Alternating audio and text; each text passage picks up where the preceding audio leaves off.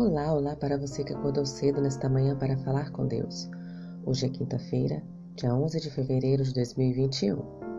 O título da nossa lição de hoje é Um laço que jamais se partirá. Não há dúvida de que é grande o ministério da piedade. Deus foi manifestado em corpo. 1 Timóteo capítulo 3, versículo 16. Por sua vida e morte, Cristo realizou ainda mais do que a restauração da ruína produzida pelo pecado. O objetivo de Satanás era causar uma eterna separação entre a humanidade e Deus. Entretanto, em Cristo, ficamos em união mais íntima com Ele do que se nunca tivéssemos pecado.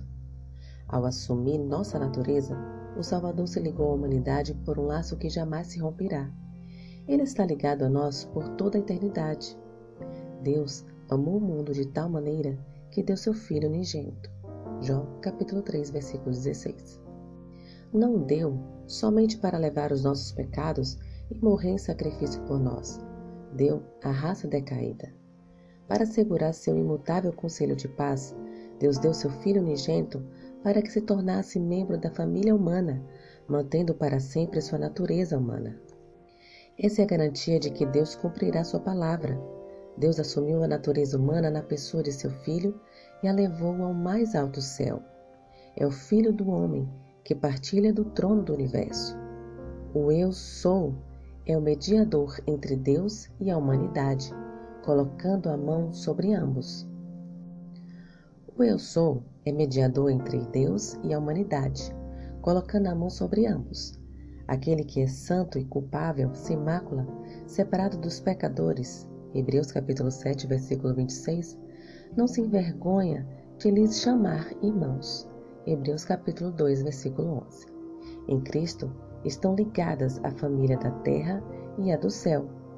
Cristo glorificado é o nosso irmão. O céu está abrigado na humanidade e ela envolvida no coração do amor infinito. Mediante o sacrifício feito pelo amor, os habitantes da terra e do céu estão ligados ao Criador por laços de união indissolúvel. A obra da salvação estará completa. Onde prevaleceu o pecado, a graça de Deus transbordou.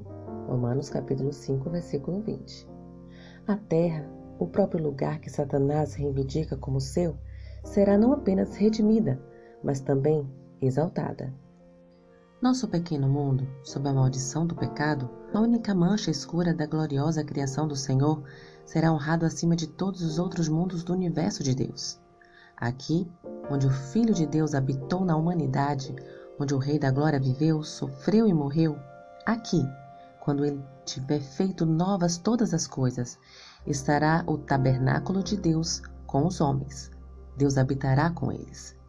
Eles serão povos de Deus e Deus mesmo estará com eles. Apocalipse capítulo 21, versículo 3 e, ao longo dos séculos sem fim, enquanto os remidos andarem na luz do Senhor, vão louvá-lo por sua dádiva indescritível. Que o Senhor te abençoe. Um bom dia.